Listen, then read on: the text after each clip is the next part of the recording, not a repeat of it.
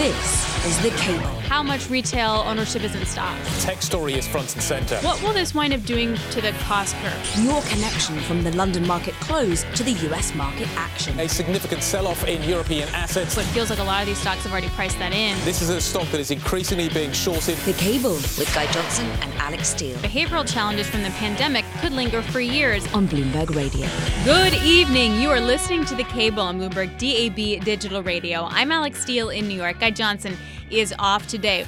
What a week. TGIF. Thank God it's Friday. There's so much to digest here. Let's get you caught up, though, on the really unbelievable price action. So the FTSE 100 closes at a record high. Up a full one percentage point, 79.01 spot 80 is where uh, we closed here. European stocks on the brink of a bull market in general. The CAC and the DAX are already in a bull market. Uh, Euro Stoxx 600 closes in finally on a bull market as well. I mean, these are really crazy moves considering the amount of hawkish talk that we got all across the board from the BOE, the Fed, um, and the ECB. The bond market, you had that nice rally, nice, the crazy rally yesterday, and you're seeing some selling pressure. You have German bonds uh, up by 11 basis points, uh, Italy BTPs up 12 basis points, but that's really about the U.S. data for the jobs market coming in very strong, as well as ISM services coming in very strong as well. We're going to try and make sense of all this for you over the next hour. Wish me luck on that. Um, Um, in the meantime, I do want to get you some other headlines here. Here is Charlie Pellett. I thank you very much, Alix Steel. Happy Friday indeed. What a week and what a week for commuting. Britain's rail network snarled by another mass strike today, with the biggest train drivers union warning that more industrial action could be announced if talks next week don't lead to a breakthrough. The labor group ASLEF says more than 12,000 drivers walked out for the second day this week, shutting down service on 15 of the UK's main train lines. Major stations in the capital, such as London Bridge and Victoria, were closed. The Bank of England's two top policymakers signaled that the most aggressive tightening cycle in three decades may be nearing an end. Chief economist Hugh Pill says policymakers must avoid going too far on lifting borrowing costs, and Governor Andrew Bailey did not rule out another rate rise but dropped previous language that further increases are very likely. Britain's markets watchdog has asked firms to amend or remove almost 8,600 promotions last year, 14 times more than 2021, as it targets a growing number of internet personalities posting ads that break its rules. So called finfluencers, who advertise financial products on social media, have become a growing concern for the Financial Conduct Authority. That is the latest from the news desk. Alix Steel, back to you now here in New York. Finfluencers? Indeed, finfluencers. And I'm sure you have it anytime you post on either TikTok or Instagram and you might have had a problem with a business. You got to think to yourself, do I post this or not? Would I be perceived as a finfluencer if it's a good financial service? Or if you've got a problem, would they say, hey, does that affect your journalistic integrity? Wow, this is Yeah. getting into really deep water. It, it, it, it, it- it's a conflict. I, I don't know if you guys ever deal with this on uh, on Instagram or TikTok, yeah, but no, I, I I think about it all the time. How do you so, comment on something when you? Yeah, yeah. Yeah, and- and the point is to- you don't. You yeah. don't. You That's just- why I just stick to opinions about my family and my. Yeah, or or how cute that little dog is, or what's going on. I can be in pro air- Yeah, you know exactly. Yeah, so fair that's enough. what I do. Cheers. All right, Charlie, he'll be back in just about half an hour. All right, let's get to these markets here. Just unwrap everything that we've seen. Kriti Gupta joins us, Bloomberg Markets correspondent and market show host, uh, joins me now. Um, what happened? What are traders talking about? What is the takeaway from markets this week? Yeah, so look, there is a seasonality that comes with this particular set of, of numbers. We have to headline with that 517,000 relative to, I think, an estimate of. Uh, I can't remember exactly one 110, 180. I can't remember. Um, regardless, it blew them out of the water. Um, Regardless, it was still really good. it was still really, really good, which is not good for the Federal Reserve. They don't want to see a number like this. So the strength here is really what's driving the bond market. No surprise. The 10 year yield higher by, well, 12 basis points right now, but at one point it was higher by about 16 basis points. And you're seeing that move across the curve. You're seeing the dollar uh, strengthening by about 1%. The stock market is doing something completely different. I know. The bond market is paying attention to the jobs numbers. The stock market is paying attention to earnings. And this is really important because if you look at what we got yesterday from our Alphabets, our Amazons, um, our Apples, now the headline numbers, sure, they weren't great, but let's put this into some perspective here because you kind of have to broaden out by about three days. And this is a Eddie van der Walt trip or, or a tip, a trick of the trade, if you will. Broaden out three days. See what happened three days ago. Three days ago, we were going into Meta earnings. It was negative sentiment. Meta kind of changed the tape. You had very positive numbers, plus Chairman Powell, a dovish pivot. So on Thursday, risk sentiment was just flying high. And you saw that in a 4% move in the NASDAQ higher, 7 8% gains in your alphabets, your Amazons, um, and your what's the what Apples as well. You there is not a an earnings report in the world. It could have been 100% across across the board that wouldn't have ended in some sort of post-market sell-off because of that reason. Yes, but that doesn't explain, say, the European rally True. and closing in a bull market, considering how hawkish the ECB is going to be. So I can understand the expectation game for 72 hours, Yeah. but even still, the macro read wasn't great. But okay, even if we pretend like there were silver linings, Sure. it doesn't explain everything. It doesn't explain everything. And look, I'm I'm going to go with the U.S. story here very specifically. Of course, we are looking to a European audience, but one of the big stories, one of the big game changers here is who is actually in charge of the trade. Is it the Fed or is it the ECB? Mm-hmm. And I would argue it's the ECB because of the ripple effects you're going to get from the currency move. If you were looking at a hawkish ECB that is basically said they're going to hike 50 basis points next month as well and is potentially going to go even further. Same thing with the BOE. That is going to have a ripple effect to the downside for the dollar. And you saw that in yesterday's trade because the dollar was weaker, I want to say about 1.2% off the top of my head, uh, driven by the euro and the pound. That's important information because when you have a weaker dollar at a time when the market is still extremely positioned long dollar, it creates an incentive for a lot of European and Asian investors to hop into the stock market and the mm-hmm. commodities market because it is now cheaper mm-hmm. by relative science, basically, mm-hmm. into 2022. As you start to see the dollar weaken, which I believe is the consensus trade here, that the longs are eventually going to come off, specifically because the ECB is so hawkish, that tends to portend well for the stock market. And that's why you're seeing that divergence here, hmm. I think, um, in the stock market today, because the bond market is paying attention to the Fed, the jobs numbers, the macro. I think the stock market, if you look at the individual movers, it is a, con- a company by company story. Tesla, for example, the EV uh, tax credits that were expanded, that's your biggest driver for the S&P 500 today. That's really interesting. I wonder how long that that can that continue. I mean, I guess it can, right? Bottoms up and top down. You can do both at the same time. You just can do both at the stuff. same time. We Right, just haven't but- seen that in so long. well, this is what uh, Mike Wilson over at Morgan Stanley, uh, CIO and head of equity strategy there, has been talking about for six months. I think in October he made this call and he said, "Look, and look, he's an Uber bear. We have to talk about that." But I think in, in October he made the call that at some point the tape is going to switch from the macro Fed driven headlines to the mm-hmm. earnings driven headlines. Mm-hmm. And we he said it would happen in October. It didn't really happen until just now when the Fed is no longer driving the narrative. I mean, it is on say Fed day, but day to day, like for example, for today, it's not the macro that's driving the stock market. So that switch that Mike Wilson predicted about four months ago, I think it's afoot now, and that's something to pay attention to.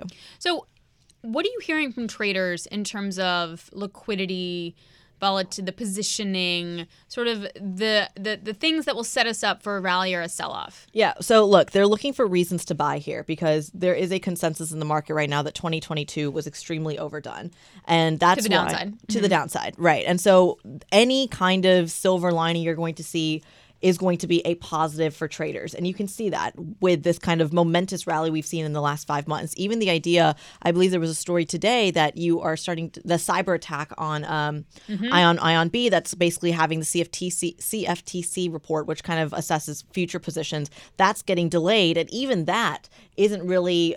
Um, affecting traders that much day to day outside of like margins and settlements where ordinarily if that had happened 2 months ago that would have been a major risk sentiment driver to the downside and that's i think the perceived difference in the way traders are thinking about this And we will get more on that derivative story, which is super fascinating. Um, Kriti, thanks a lot. I know you got to run. Uh, Kriti Gupta joining us, uh, Bloomberg Markets reporter and uh, and uh, co-host at the one o'clock hour. All right, coming up, um, we are going to be talking about the UK. Yes, the FTSE 100 closes uh, at a record, but they're clouds. This is The Cable with Guy Johnson and Alix Steel on Bloomberg Radio. Good evening. Listen to Cable Bloomberg DAB Digital Radio. I'm Alix Steel here in New York. The FTSE 100 closing at a record high. Energy leading the way, up over 2.5%. Healthcare, similar story. The only real laggards were utilities and real estate, and a little bit of communications uh, as well. Does the underlying economic model support this kind of rally? Well, let's get more now with Phil, Philip Aldrick. He's Bloomberg UK economy reporter.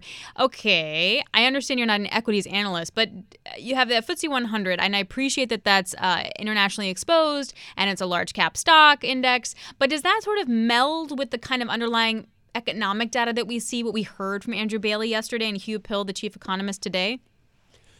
I guess I guess it does if you believe that um, sort of tighter monetary policy bears down on uh, equity values. So they seem to be they seem to be hinting that we're coming to the end of the rate rising cycle. Ten, we've had ten rate rises in a row. The indication is that we're gonna we're gonna go slow here. Um, if we go forward at all anymore, markets only expecting another quarter point rate rise now. So given that you know markets like uh, like the environment where rates are not going to be rising any further, you know, that you, you can see why they've they've bumped uh, a little bit here. The broader backdrop, mm. no, that's not that's not great. Um, but then you know the pound has been weak, and also you know that that does help the FTSE 100 um, levels because there's a True. lot of do- dollar earnings in there. So True, and we'll, and we'll get to the broader difficulties in a second. But Hugh Pill, um, I mentioned chief economist, uh, was talking about inflation. He expects inflation to fall sharply this year, and they want to see it holding below inflation quote sustainably. Do we have timelines for that? Do we understand what that actually means and what that looks like? Because fall substantially is a pretty bold call, no? Yeah, it's uh, um, I mean, there is the, so inflation is expected to fall uh, because there, there are some you know basic functions of the energy prices and commodity price right. rises, so that's going to going to fall out. I mean, they're expecting inflation to, which peaked at about 11.1 percent in October, to fall to eight percent by summer. So that still looks pretty high. That's four times the the target measure, isn't it? So um, the it it does come down under their central forecast base uh, to below 1% next year. So that uh, back into next year. So that's when you're when you start to say, well, are, are these are the, have the rate rises gone too far? But the but the bank was really keen to stress that the uh, rate rises, uh, the inflation may well prove more sticky. They say that the upside risks are greater than there ever have been before. That was what yeah. Bailey said in the press conference. So they're taking a central forecast, but they're just saying we we we kind of got to anticipate, given that we've missed the inflation threat quite uh, like most central banks um, in the past. So they they don't want to miss it again. So they're saying the upside risks, and that's what we're looking at. Um, mainly. Which brings us to the underlying economics, which you had a great piece out today that talked about basically all the workers that are just gone, and then what that winds up meaning for the economy. Talk us through it. Yeah, so the UK's. I mean, everybody lost workers in the pandemic, um, and then inactiv- inactivity rates went up. You saw it uh, in the Great Resignation um, in America, and uh, and even in in the euro area. So, but what has happened elsewhere is that you now have higher levels of employment than you do uh, than you did before the pandemic in almost in like all industrialized economies, with the exception of the UK. We still have 300,000 fewer people in work than before the pandemic, um, which is uh, really bearing down on uh, our growth potential because we had very weak productivity. So the thing which was keeping our overall growth up was that we had a very rapid growth in the uh, uh, labour supply. So more and more people were coming into the labour market. Um, that has now um, reverse. So the so productivity is running at about 0.5 percent a year. Now you've got labour supply growth of about 0.1 to 0.2 percent. So that's a potential output for the UK. That's our speed limit on growth of about 0.7 percent. Compares with 1.7 percent before the pandemic average and 2.7 percent before the financial crisis. It's like um, it, you know this is the Bank of England saying you know there is a pretty bleak future ahead um, unless we get people back into the into the workforce. Yeah, yeah, and this was supposed to be the moment, right? Post Brexit, this was a jam. This was when it was going to be the best time for you guys. Okay, Philip, thanks a lot. I really appreciate it. Have a wonderful weekend. Thank you for all your wonderful analysis. Philip Aldrick, who covers the UK economy uh, for Bloomberg. Some breaking news the EU agrees to impose a $100 price cap on diesel exports from Russia. More next. This is Bloomberg. This is The Cable with Guy Johnson and Alix Steel on Bloomberg Radio. Good evening. You're listening to Cable, Bloomberg DAB Digital Radio. I'm Alix Steel in New York. Guy Johnson is off today. So here was a story that totally went under my radar, but I think it's worth delving into. So early Tuesday morning in Europe, a little known but critically important software company that underpins the smooth functioning of stock, bonds, and commodities markets seized up. This is London based ION Trading UK, which was reportedly a victim of a cyber attack. I want to dig into a little bit of this here with Katherine Doherty, a Bloomberg finance reporter totally slipped my radar, Katherine, like 100%. What happened? And then we'll get to the implications next. So I think a reason it might have slipped your radar is this was a slow moving train wreck in a lot of ways. Um, we were getting information, and Tuesday was, was just the trickle effect, but today, Friday, a few days later, we're still seeing lasting impact. What is that impact? Specifically the traders um, that are trying to make these futures trades and, and within the derivatives market, they are now having to process some of these trades manually because the systems are still down. It's only the systems that ION is responsible for. Um, so it's not every single bank, it's not every single broker dealer, but the broker dealers that do use this ION system, the system is still offline. And so if the trades need to be processed today, they're being done manually. So we're seeing really a, a reversal of a, a system that has developed into being automatic and working seamlessly, uh, and and we haven't even yet seen the impact in terms of volumes. Um, I've been speaking to some sources trying to understand, and a lot of them are telling me we may not actually see the numbers um, meaningfully impacted for a few days, but it's not to say that the impact isn't happening as we speak. How did this? How did the cyber attack happen? So we're still diving into the, the exact elements of, of how and and why. Um, what we do know is that this was a cyber attack that um, is being tied to to Russia. Um, they have set a deadline of tomorrow, so we're actually waiting for more detail in terms of what happens next.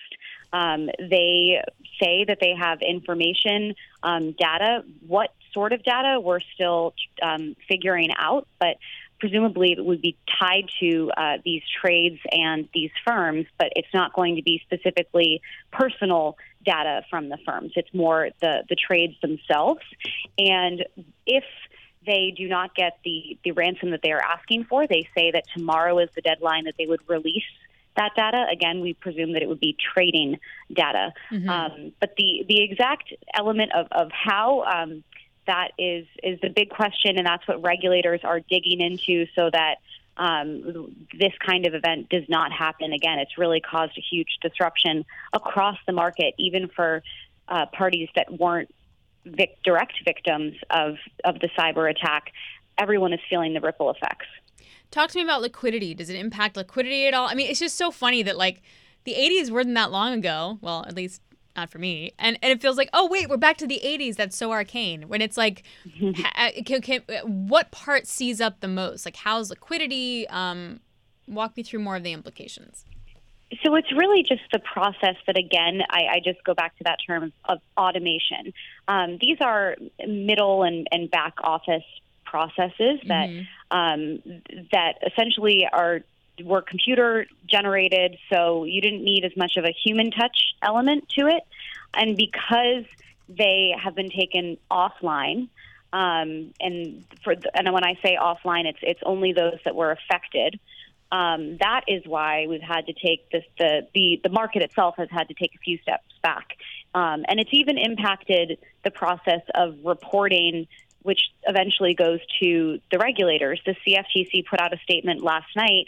At the end of the week, they normally put out a report mm-hmm. that shows um, the biggest trades, and this is part of the regulatory process.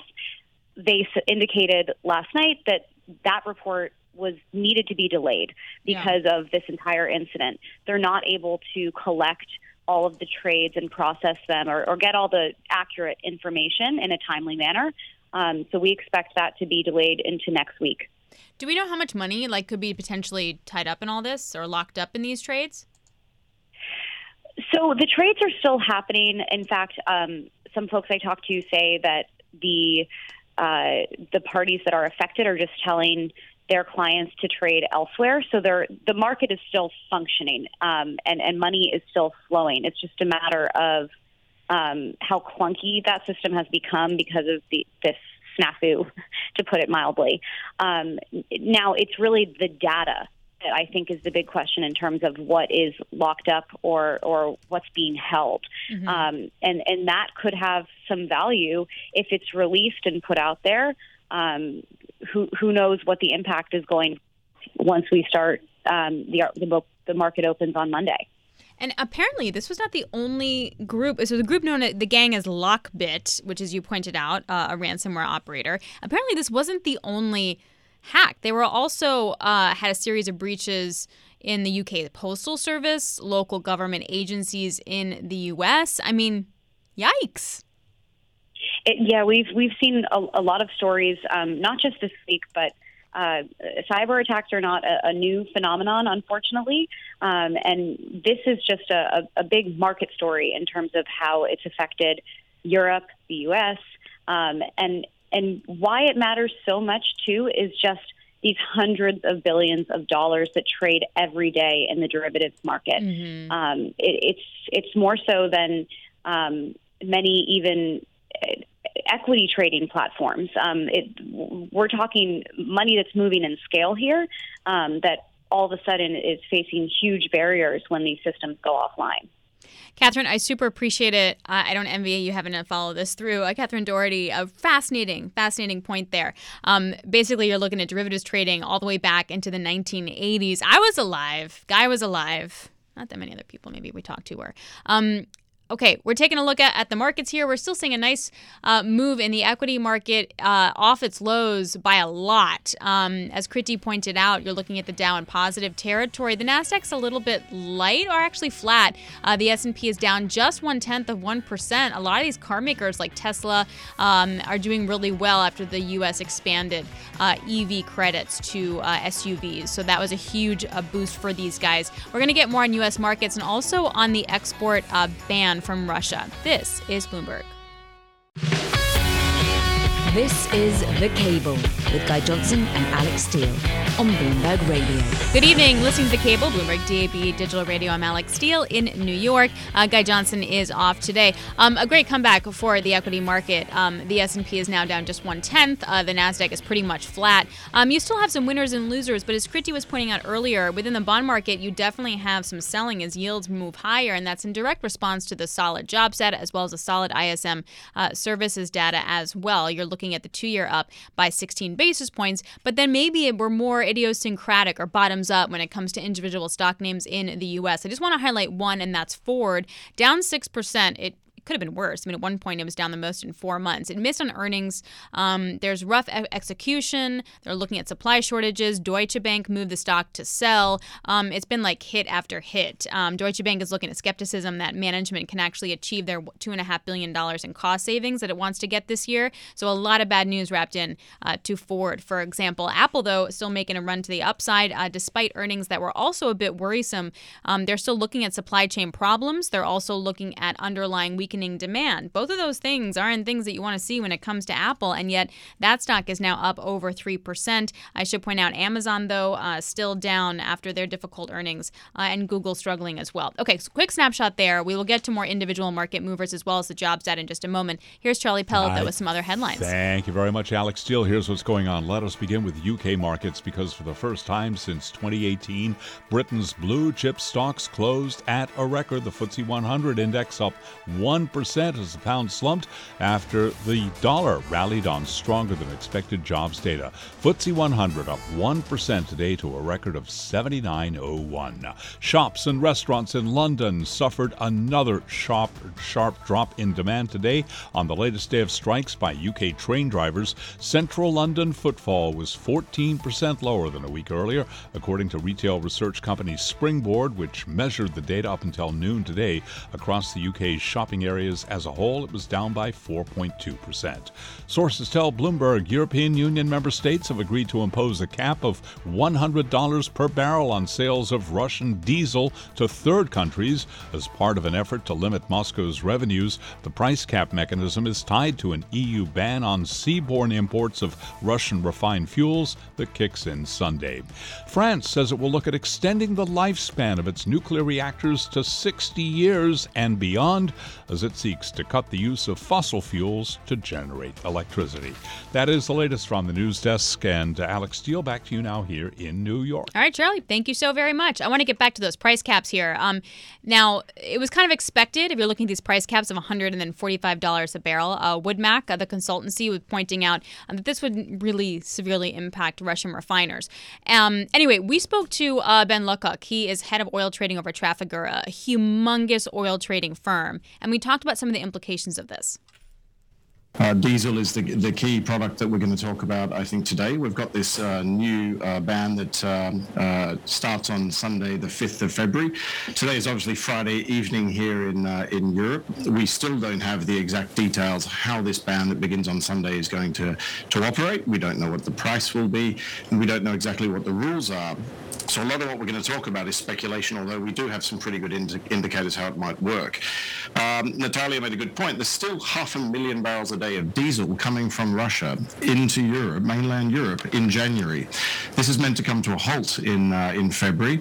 We think it will diminish. There is going likely to be a wind down period, but come March, we're not going to have any Russian diesel coming into Europe.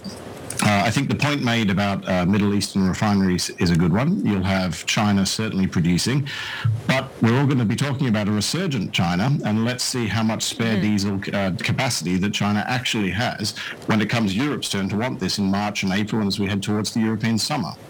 So, Ben, to this point, what is Russia going to do with its product, right? It's not going to like all of a sudden shut down all its refineries, right? They're going to want to get money for the stuff that they're producing. Where is it going to go? What are you noticing in terms of vessels, in terms of fleets, and how the globe is kind of positioning for this big shift? It's a key here because what you've had is you had the old days of Iran and Venezuela, and there was a shadow fleet. It was relatively small. It would manage the, the, the sanctioned barrels. This Russian flow is, is vastly different. It's huge. What you've seen, because it's been quite well telegraphed that there were changes coming, and certainly uh, this Feb 5 date's been around for four or five months, is the, the building of this shadow fleet into a much larger entity. Uh, we think there's approximately 400 crude oil vessels accounting for about 20% of the world's crude oil vessels that have switched from what we would call mainstream service into the shadow fleet to, to ostensibly do Russian business. The same thing's happening on, on products. There's approximately 200 product tankers, about 7% of the product tanker market that have shifted into this business. Now, it can cope, I think, in the early days, but you've got to remember you're taking short haul business. Russia's only three or four days away from uh, a number of European ports to very long haul business on vessels that were designed, they're smaller vessels, to go short haul. The problem that you've got here is these vessels are going to take a lot longer to return. Your average ton miles increases, creating a, a pretty big problem over time. So day one will be okay, but as this plays out in the coming months, I think you could possibly see a shortage of, uh, of product tankers. Now, where does it go is the other question you asked. It'll go to the same places that, uh, that, that people have been talking about for the past few months. I think your colleague Natalia mentioned um, people having workarounds and blending and so on. I think there's a lot of people talking about how they can be clever and, and, and you know and get rid of Russian oil. But it is a vast volume that needs to find a new home.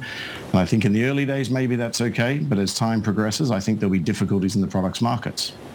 Ben, what does this mean for pricing then? Uh, Europe getting 80% of its diesel from Russia as it realises it looks to the Saudis, the Middle East and China maybe for that diesel import. What, what does it mean for pricing in the months ahead? I mean, there's been a big concern that there's going to be some sort of shortage. The market has taken it in its stride so far. There's a real belief in the current market that you know this will work itself out. And I guess it's the same answer as before. There, there are potential shortages coming forward because we're building a deep inefficiency into an oil market that has spent decades becoming incredibly efficient, very much a just-in-time industry. 100 million barrels a day comes out of the ground every day. It gets refined, delivered to, to consumers across the planet. Uh, this inefficiency that we've built in will get worse over time. Inefficiencies tend to increase prices. Mm-hmm. Uh, so I would say at the moment, prices aren't that bad. Crude oil has, uh, has come off actually to more like $82. Uh, some of the, the, diesel markets had a, had a rough week, but I suspect going forward, as these uh, changes really come into bite, consumers are likely to see higher prices. Ben, what are you guys doing at, at, at Trafigura with, uh, with, with the ban? Like, are you still moving Russian oil? Like, are you blending? Like, how are you dealing with it right now? Really, really very little is the answer. Um, we're Europeans. We live in Europe. We're subject to the rules and regulations that are, that are placed on us. Uh, there are some very small pieces of business we've done on some what I would call boutique products, um, obviously within the rules and regulations that are placed on us.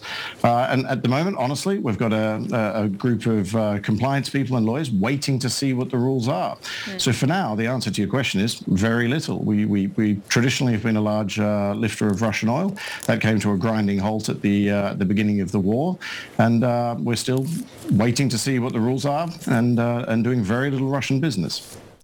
Uh, that was Ben Luckock of Trafigura. That was taped right before we got the uh, details, but it was pretty expected that you were going to get a diesel cap of about $100 uh, and then a fuel oil about 45 Now, what I found really interesting about his the conversation is that the distortions that we're going to see within the product market. Um, it's much easier to sort of move oil around in different directions. The product market's a lot tighter, um, and refineries are also on maintenance right now because they didn't go on maintenance last year because there was so much demand and not enough supply. So you have some ma- um, refiners shut. On the flip flip side, if China reopens, they could also reopen their refineries, particularly their smaller, privately owned uh, refiners, which could actually then get more product out.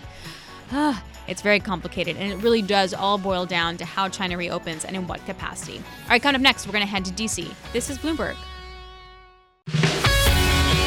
This is The Cable with Guy Johnson and Alix Steel on Bloomberg Radio. Good evening. You're listening to The Cable, Bloomberg DAB Digital Radio. I'm Alix Steel in New York. Heading over to D.C. in the news of the morning. So, the Biden administration postponed Secretary of State Antony Blinken's upcoming trip to Beijing. Um, this comes less than 24 hours after detecting a Chinese surveillance balloon that was lingering at high altitude over sensitive nuclear sites in Montana. Marie Hordern uh, is over at the White House freezing. By the way, guys, it's really, really cold in the U.S. I mean, we're talking like some serious negative temperatures with wind chill, but Guy's not here, so we can spare the weather conversation.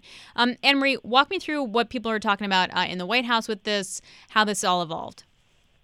Well, actually, at this moment, what everyone's really focused on is just the wrap up of this Pentagon briefing we just got from Brigadier General Pat Ryder, who's a briefing reporters, talking about the fact that now the surveillance balloon is over central U.S. It could be up there for a few days. He said it doesn't pose a threat to any civilians. Um, it's above airspace. Um, but clearly, they are going to be monitoring this over the course of the next few days because they had decided not to shoot it down. And part of the reason they decided not to shoot it down, um, which the Department of Defense talked about, was about uh, the risk that could be involved in that, like debris coming out of it and any sort of potential harm. Um, obviously, this is a huge political issue internationally between Beijing and Washington, but also domestically. Um, pushback you're hearing from a lot of Republicans um, because the administration knew about the balloon on Wednesday, and Secretary of State Antony Blinken only just decided, uh, the State Department confirmed postponing the trip today. Um, so obviously, there's a lot of questions about the timing of all of this, um, and also tons of questions about what exactly uh, is this surveillance balloon uh, learning. But we did get quite a conciliatory tone from China this morning, saying that they were regretful and they're calling it a civilian airship. Mm. Okay.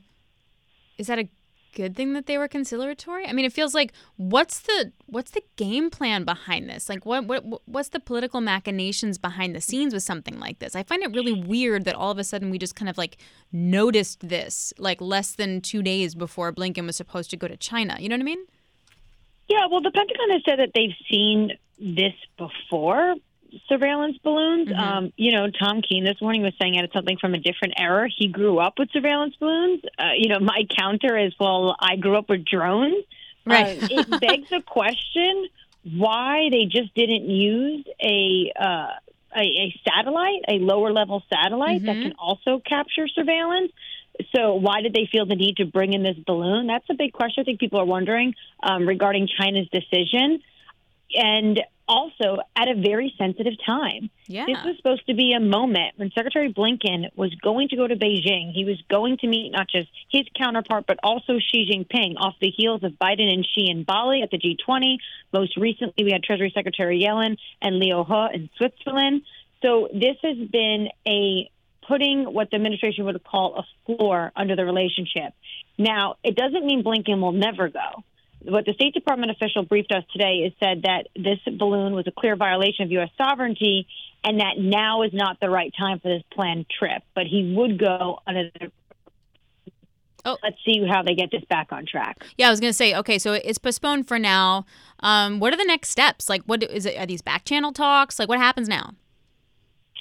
Well, what we heard from Brigadier Ryan when he was uh, Ryder, excuse me, when he was briefing reporters, is he said that you know he the department has always talked about maintaining open lines of communication with China, and he says that has not changed.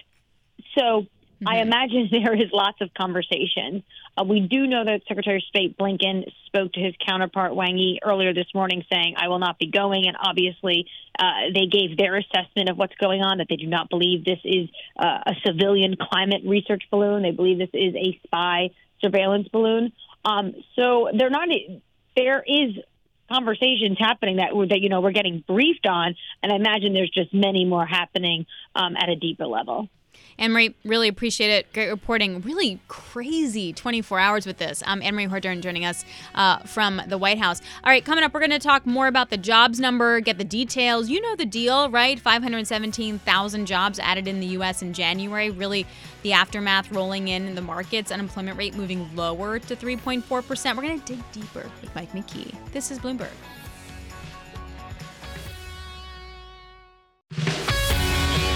This is The Cable with Guy Johnson and Alix Steel on Bloomberg Radio.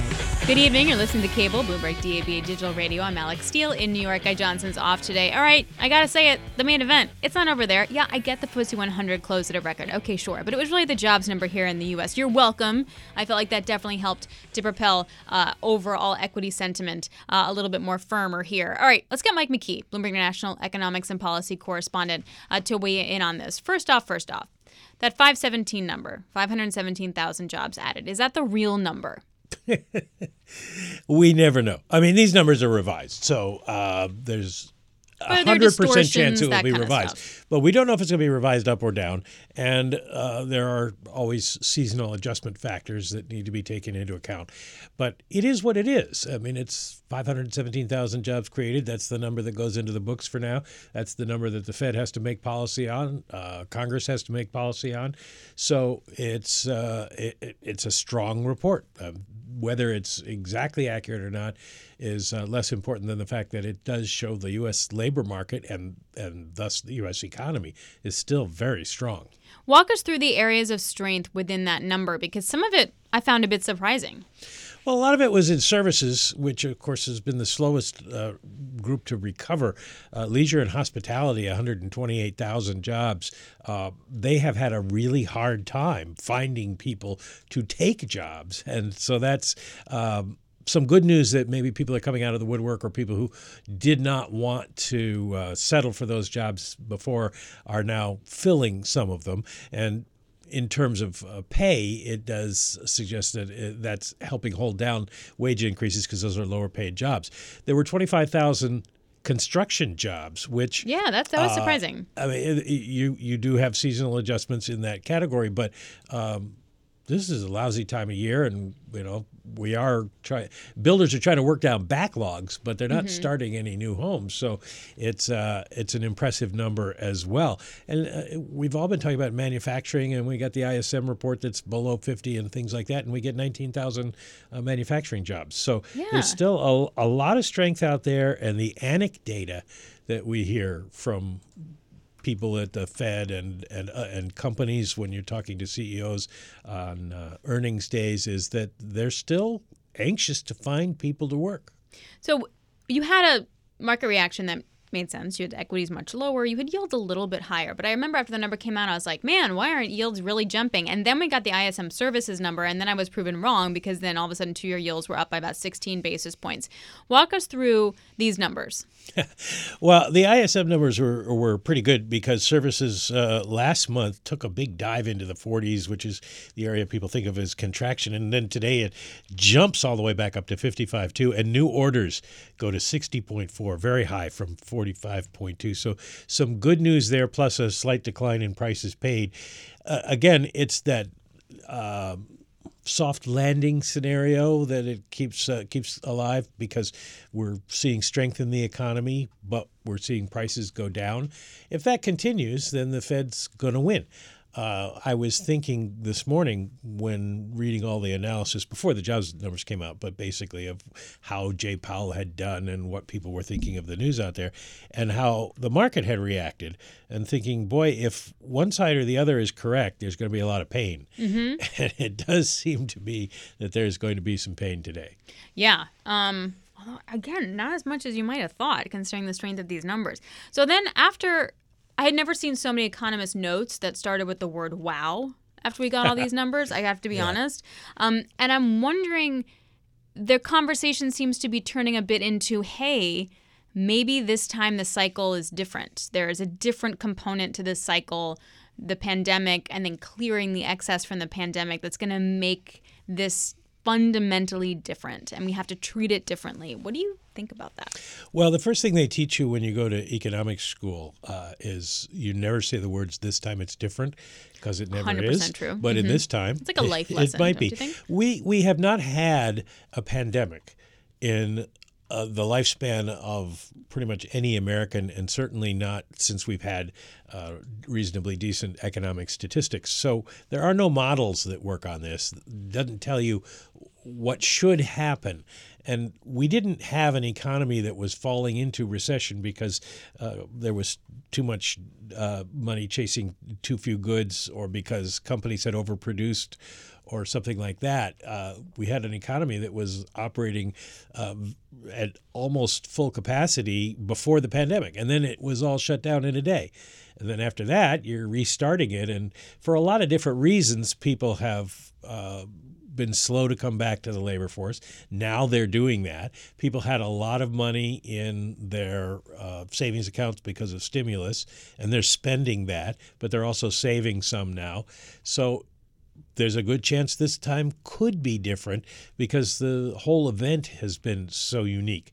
The problem for the Fed and the problem for people in markets is they're all trying to use uh, economic mm-hmm. models that that have no priors, no history. Right, and therein kind of lies the issue.